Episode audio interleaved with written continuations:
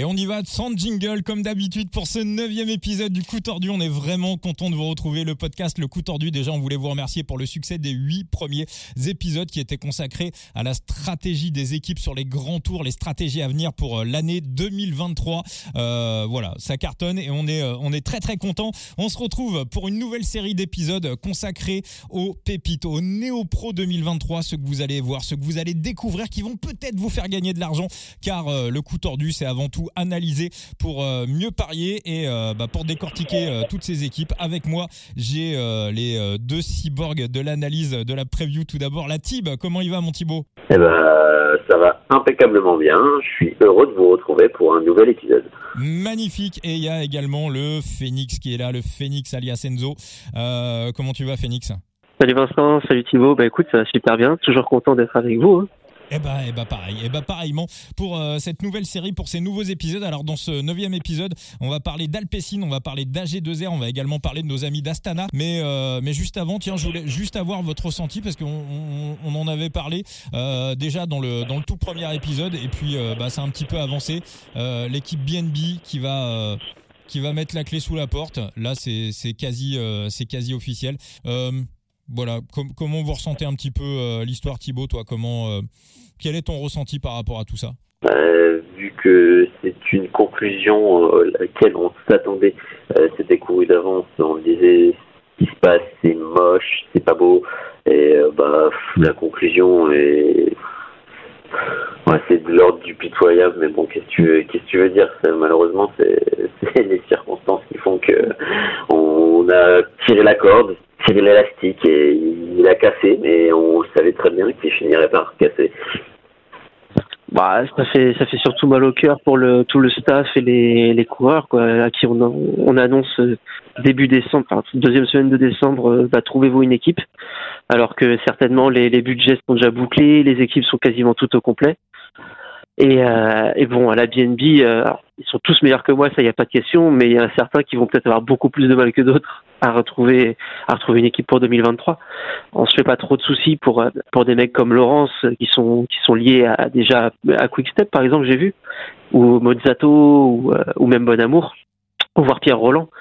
Mais pour tout le reste, c'est compliqué. L'équipe féminine aussi qui devait voir le jour, notamment avec euh, Audrey Cordon-Rago, qui finalement bah, verra pas le jour. Euh, c'est ouais, c'est vraiment triste, vraiment euh, vraiment triste. On n'a pas encore tout tout tout le, déroulé de l'histoire, mais il y a, y a eu il y a eu pas mal de fautes de communication, je pense, de la part de de, Pinot envers ses coureurs. Euh, ouais, non, mais euh, Enzo a formidablement raison de le souligner, c'est qu'on est quand même sur un sport où euh, y a quand même une précarité au niveau de l'emploi, c'est des contrats très courts, euh, t'es jamais sûr euh, de ton avenir et c'est encore plus précaire du côté des, féminines. Et c'est là où c'est encore plus moche parce que tu promets un beau projet euh, du côté du cyclisme féminin et le projet ne verra absolument pas le jour et tu mets sur le carreau euh, des filles qui auraient pu trouver un bien beau projet de bah, euh, à s'inscrire sur le plus ou moins euh, court et long terme. Et là, bah, là, tu, euh, tu, tu, les mets dans une position délicate. Il y a certains mecs qui arriveront à rebondir pas tous, malheureusement, mais du côté des féminines, c'est encore plus compliqué que du côté des coureurs masculins, tout en excluant le cas bah, du, du, staff. Où, ouais, c'est non, c'est je, suis, je suis à la fois dépité et en colère. Bon, bah, on espère que ça va bien se passer. On sait que pour euh, Koreski, euh, c'est fait. Pour euh, Labora, tiens d'ailleurs un petit mot sur. On refera une série hein, sur, euh, sur le mercato, mais vous, Enzo, tu as été surpris, toi, Koreski qui, qui, qui, part à Labora?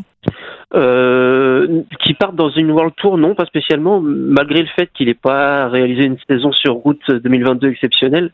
on sait tout le talent qu'il a, notamment en en mountain bike. Euh, donc euh, non, non, je suis pas, je suis pas surpris. Je pense qu'on va avoir un, un meilleur Koreski 2023 que ce qu'on a vu en 2022.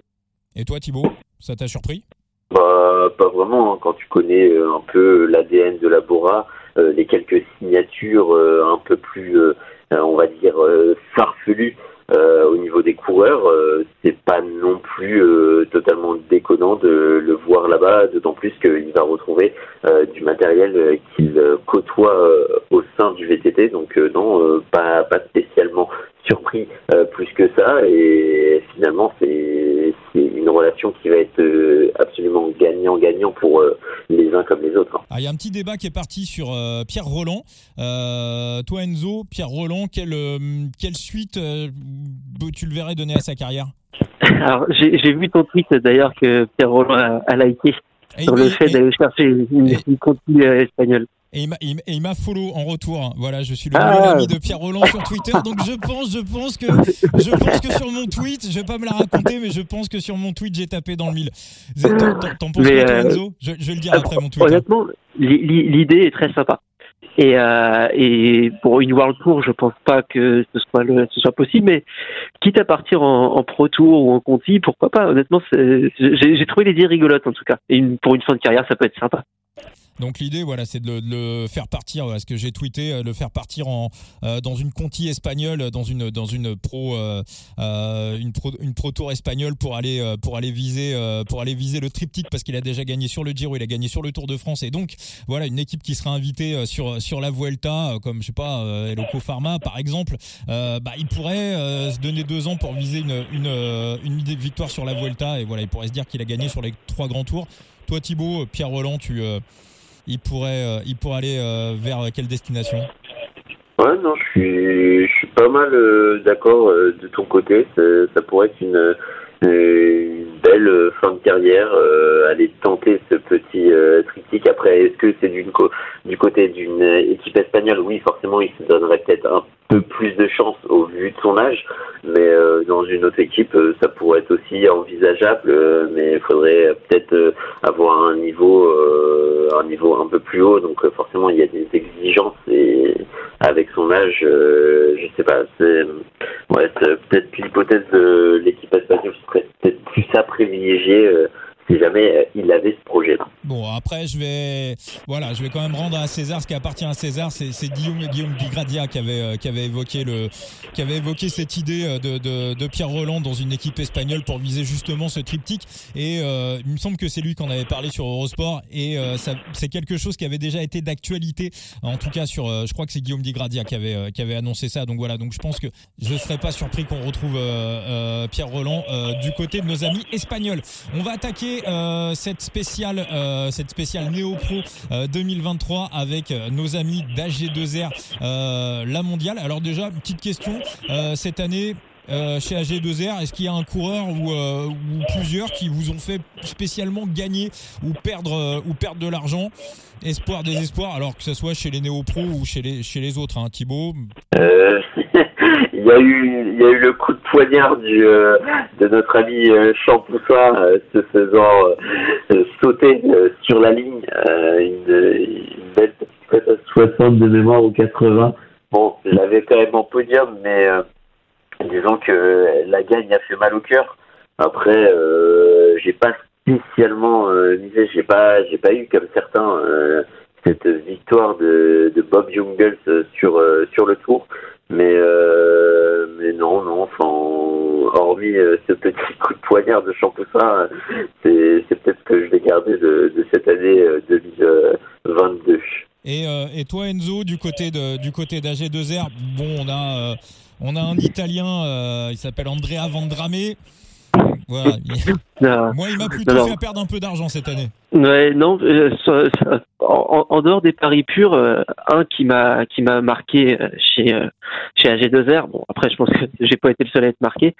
C'est Tronchon qui, en tant que stagiaire, arrive quand même à remporter une étape sur le Tour de Burgos au terme d'une échappée sur l'étape de du Picon Blanco, si je me rappelle bien. Et, du coup, un stagiaire qui remporte une épreuve. Alors, c'est pas une World Tour, c'est une point pro, mais bon, vu les, gars qu'il y avait sur la course, euh, il y avait quand même du client. C'était vraiment une, performance assez assez assez intéressante et du coup bah ça a pas loupé. Hein, L'année prochaine, il a signé son premier contrat pro. Donc euh, ouais, moi je, retiendrai Tronchon. Puis bien sûr euh, qui euh, l'année où il est en fin de contrat d'un seul coup se décide à redevenir le coureur qu'on qu'on avait connu quelques temps auparavant. Donc bon, voilà. Non, je, dirais tronchon. Alors je le rappelle, hein, on l'avait déjà dit dans un épisode précédent, mais alors tronchon, attention, attention quand vous préparez vos paris, il déteste le froid. Il a une sorte de syndrome qui en fait le, le, glace euh, complètement et le, le paralyse dès que les températures sont fraîches et sont froides. Lui, son truc, c'est la chaleur. Et comme tu le disais, Enzo, bah, il avait gagné euh, autour de Burgos et euh, il faisait 40 degrés ce jour-là. Donc voilà, si jamais un bouc a le malheur de vous le proposer, ceux qui peuvent miser sur les heads-up, prenez-le perdant sur, sur une épreuve où voilà où il fera pas beau, où il fera froid. Euh, c'est quelque chose à, à, retenir. Euh, du côté des, euh, des néo-pros, des arrivées chez AG2R, Thibaut, toi, il y a quelque chose que tu notes en plus de, de Bastien Tronchon? Bah, De toute façon, il y a trois coureurs signés, trois néo-pros, Bastien Tronchon évidemment. T'as Alex Baudin qui va peut-être être un peu plus dans ce profil de euh, baroudeur avec une petite pointe de vitesse, type un peu plus punchant, on va dire, et euh, Pierre euh, Gotera qui lui sera peut-être un peu plus euh, sur la pointe de vitesse. donc ouais, non, Bastien Frochon restera peut-être probablement la meilleure arme du côté des néo-pros pour la AG2R, qui, rappelons-le, sur les grands tours signifie abandon général de coureurs restants. Et bah voilà pour ce petit tour d'AG2R. On va passer chez nos amis d'Alpecin. Alors justement dans les dans les arrivées, il euh, y, en a un qui est euh, voilà qui est, qui, qui, est, tout jeune et euh, à mon avis Enzo tu vas pouvoir nous, nous en parler. Il s'appelle Nicolas Conti. Il, il a l'air pas mal celui-ci. Hein. Oui, Conti, effectivement. Alors bah, c'est pas un néo-pro hein, parce qu'il était lui il était chez chez Gazprom je crois. Donc bon c'est ce qui arrivait à l'équipe. Il est encore plus jeune. Oui, bon, il a, quand même 24 ans quand même, non, au moins. D'accord. Bon, c'est pas, ok, c'est pas, pas, pas vieux. Mais, ça, va être sa première année en World ah. Tour, on est d'accord. C'est sa première année en World Tour, effectivement. Et euh, oui, on l'a vu, euh, on a pu le voir notamment euh, en fin de saison sur la, la Veneto Classic où il signe un podium. On l'avait vu sur la course en Norvège, l'Arctic Race of Norway, je crois, c'est ça que ça s'appelle. on l'a surtout vu en Slovénie. Hein. Et euh, sur le Tour de Slovénie aussi, ouais, il fait un, top 5 au général. Mais euh, oui, enfin, il, s'est montré un petit peu, un petit peu régulier tout au long de l'année. Donc euh, c'est, vraiment bien pour lui hein, qu'il puisse, qu'il puisse accéder au World Tour. Bah, il y a Alpecin qui finalement a décidé d'accepter la montée. Euh, donc voilà, donc c'est pas un néo-pro, mais c'est un, un, coureur qui, qui, qui, qui mérite qu'on le suive l'année prochaine. Toi Thibaut, chez Alpecin en cette année 2022, euh, les mecs qui t'ont fait un petit peu gagner et perdre, euh, et, et perdre de l'argent, t'as des plus, des moins un petit peu à, à noter en matière de betting? Oh là, attends, va falloir que je me souvienne, hein, parce qu'il y a, y a, quand même eu de, de beaux petits trucs. Hein, euh, bon, Javine, forcément, mais... du Philippe Sen ouais, non, franchement, eu. C'est plus euh, euh, de la régalade que de la déception du côté de, de la Pessina. Si, peut-être euh, Tobias Baillet, où j'ai peut-être perdu un peu un, peu de sous de son côté. Et évidemment, il y a la déception Mathieu Van Der Poel du mondial, dont j'en attendais beaucoup.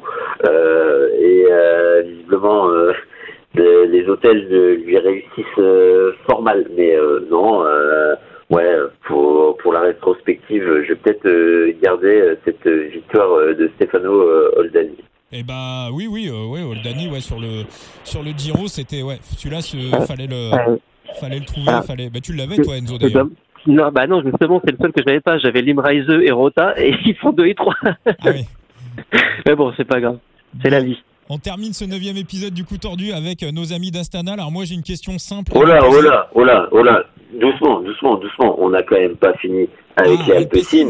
On a fait parler. Ah, oh, on, on, on, parle, on parle de néo-pro. Mais si, si t'esquives Plo White, ça va pas le faire. Ah bah, bah, bah, bah, bah, bah, justement, on va pas l'esquiver. Tu vas nous en parler de ce, de ce garçon. Eh ben, c'est c'est l'acabit du, du bon sprinter surveillé par par Martos évidemment. Donc euh, on va avoir hâte de voir son, son développement, euh, comment il va être utilisé, euh, quelle course il, il, va être permis pour jouer sa, sa carte personnelle. Et puis, enfin, quand tu ramènes Single Dame, faudra voir à qui on couple, avec qui on le couple, mais ça peut ça peut faire Gose du côté de Pro White cette année sur certains sprints où il, où il aura bah, cette carte privilégiée et où il ne jouera pas, imaginons, le lanceur, que ce soit de Caden Groves ou bah, de, de, notre ami Philipsen. Est-ce que justement ça peut être un, ça peut être un, un, atout de poids pour Philipsen et Caden Groves dans, les, dans le train des, des sprints? Exactement. D'accord. Et, et, et Thibaut est-ce que, euh, par exemple, tu sais pourquoi la Conti euh, FDJ l'a pas gardé? Est-ce que c'est lui qui a choisi de partir ou ils l'ont juste pas proposé ce contrat? Parce que j'ai pas trouvé l'info. Je, je, je, je n'ai absolument pas exploré cette voie. Après, euh, quand tu vois le nombre de coureurs euh, que la, ah, la a, passé de la Conti à la professionnelle, faut forcément euh, bah, libérer peut-être un peu plus de, de, poids. Et quand tu vois bah, les résultats de la Conti, euh, il y a il y avait aussi de la monnaie à en tirer. Hein. Ouais, non, c'est sûr, mais je me, je, en fait, c'est juste je cherchais à, à, à savoir, mais je n'avais pas trouvé l'info. Et puis bon, il n'arrive pas dans une équipe de pimpin non plus, hein, donc euh, je pense qu'il n'est pas spécialement si perdant que ça change. Euh, surtout vu que bah, à la FDJ, de toute façon, on en a parlé, hein, tout le renouveau qu'il y a, c'est peut-être pas la meilleure année pour, euh, pour être sprinter là-bas, vu que le train s'est fait la malle. Bon, bah, en tout cas, moi je vais prendre note, tout simplement parce que faudra regarder la composition d'Alpecin, euh, tout simplement bah, pour le, Tour Down Under, les courses australiennes qui reprennent euh, à, la mi-janvier. Euh, et on sait que sur ces courses-là, euh, les Australiens ont des stats monumentales, hallucinantes.